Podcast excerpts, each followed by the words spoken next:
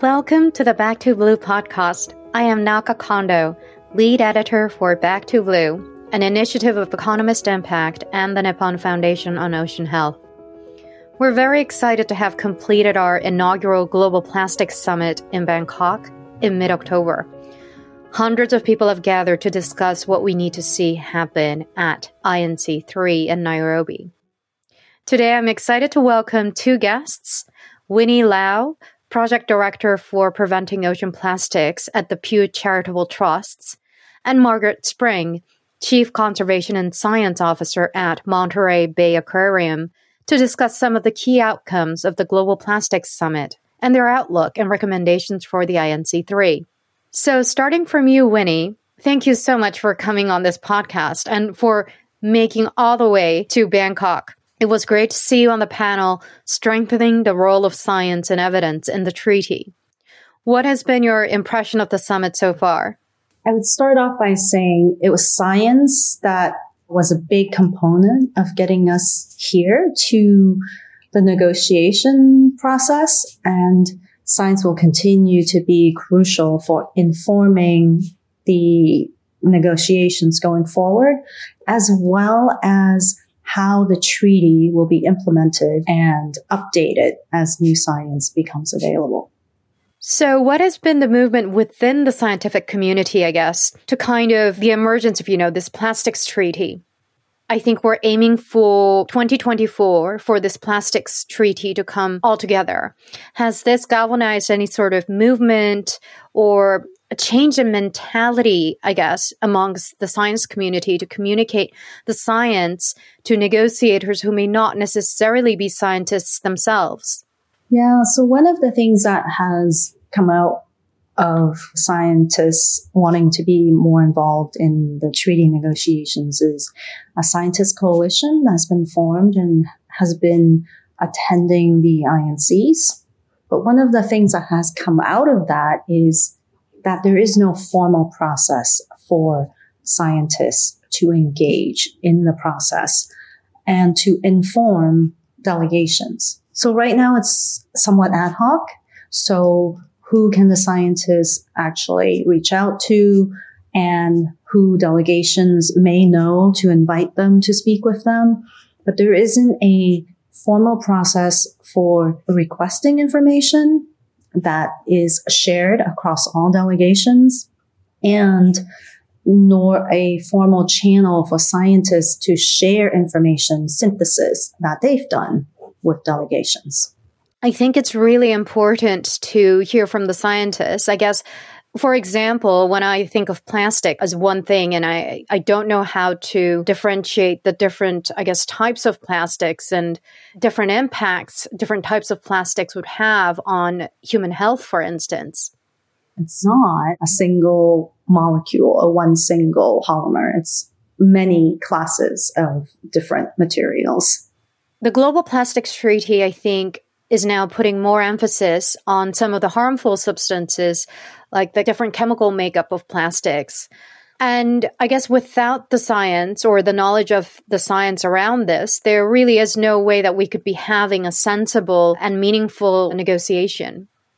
I remember you mentioning today on your panel about having an equal and fair playing field to have a proper and meaningful negotiation. So, how can we and also the science community um, make this happen? Yeah, so one of the things, as the other panelists mentioned, is to set up a mechanism for formal engagement of the science coalition. So, a mechanism where information can be requested of them by the INC Secretariat, by delegations through the INC Secretariat, for example, and then for the scientists to be able to distribute the information that they have synthesized to all of the delegations, either in written form or maybe through webinars.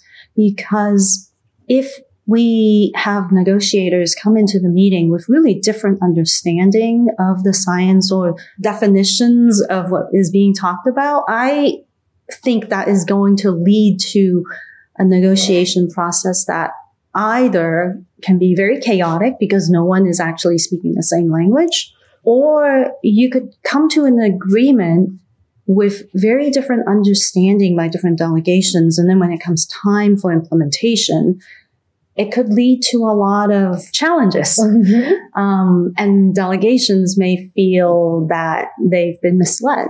Mm. And I don't think we want to be in that situation. So there are many hurdles to be overcome.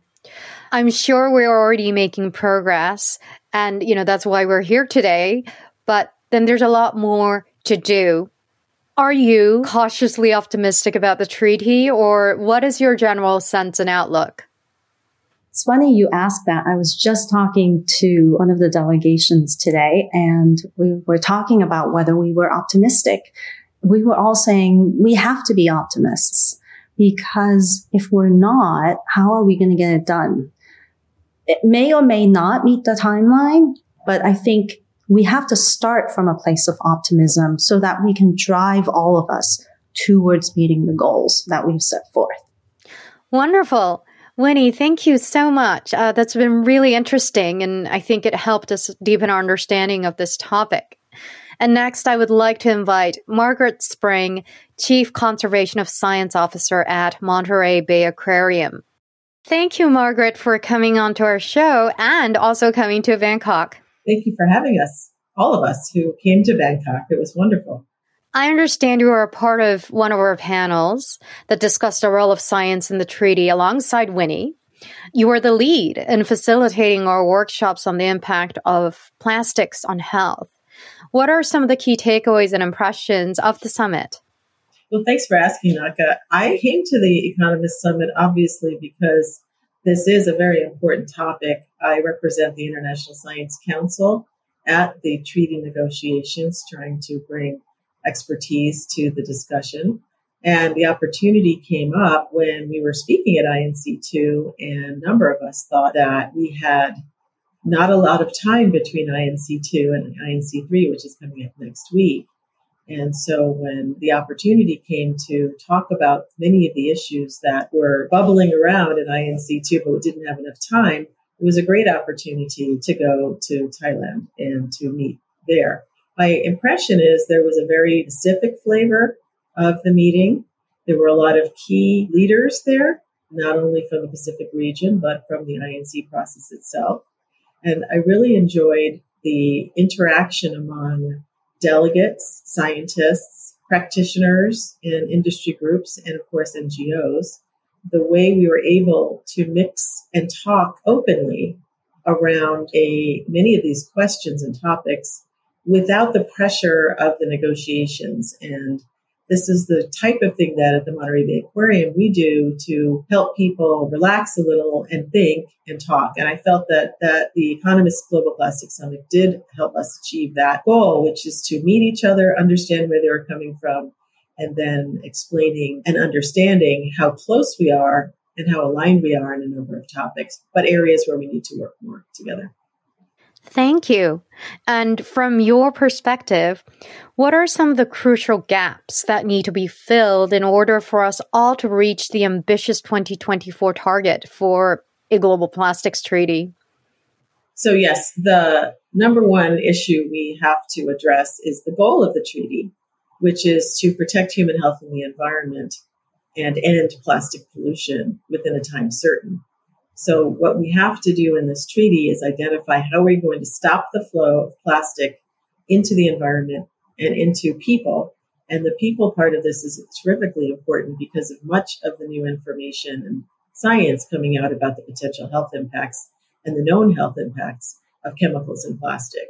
So the number one priority from a number of our perspectives is to establish a baseline and targets for reduction, not only of leakage of plastic, but also for production, because as we heard in the meeting, no matter how many ways you model the scenarios, you must reduce the sources of plastic production as well as reducing leakage.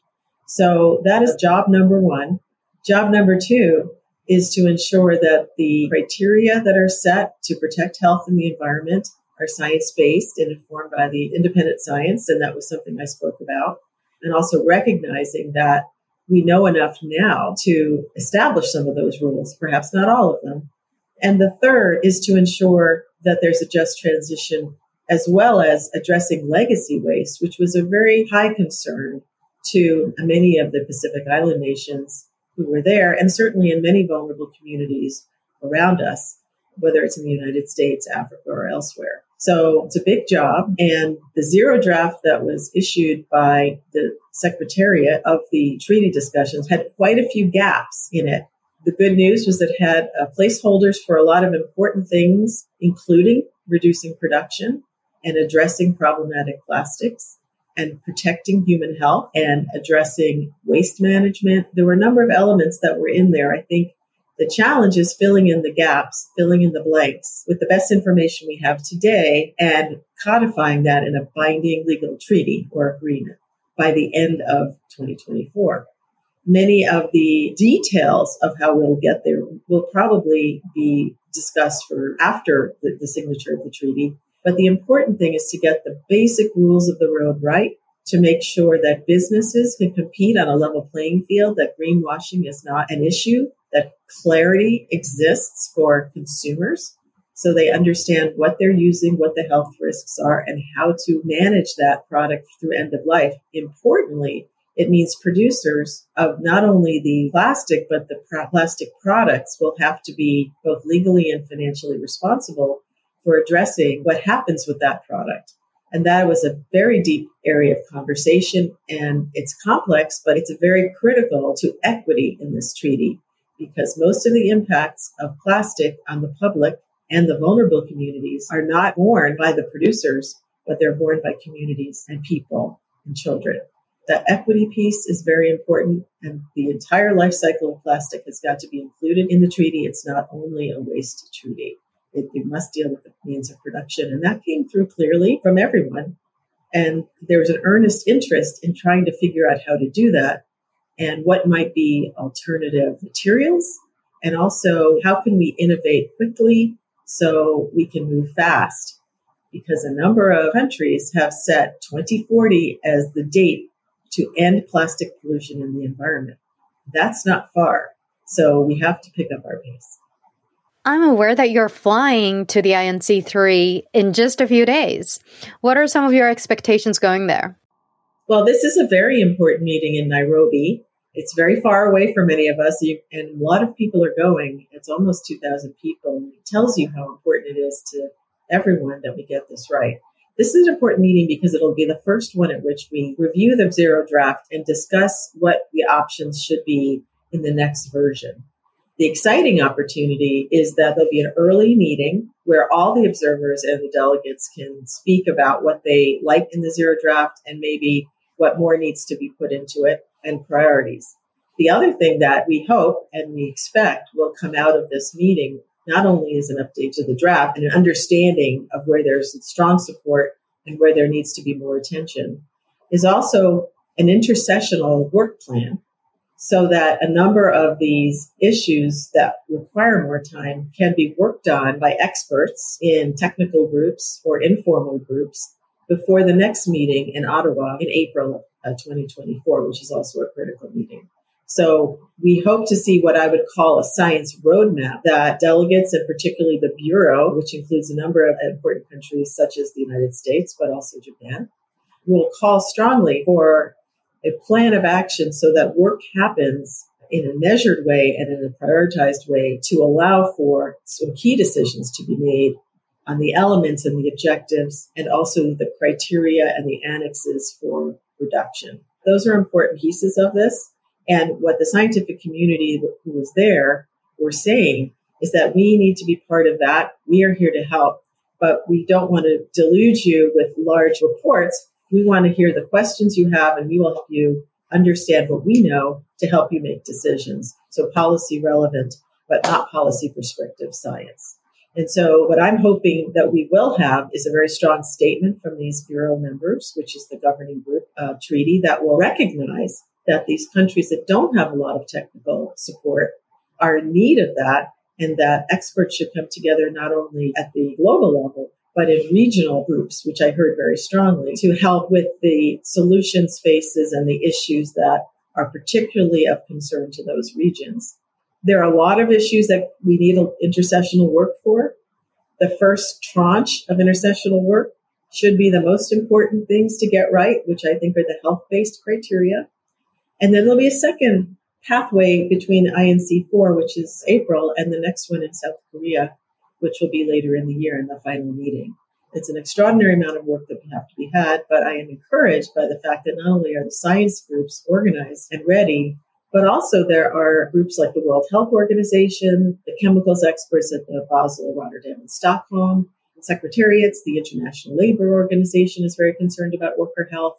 They have actually put a lot of thought and effort into bringing their views into this treaty, which means that it's not just the people that were in the room, but there are a number of other expert groups that can help move this forward, perhaps on an informal basis as some of the formal groups come along. And I think the challenge for us is that many countries only have two delegates, and countries like mine have multiple delegates.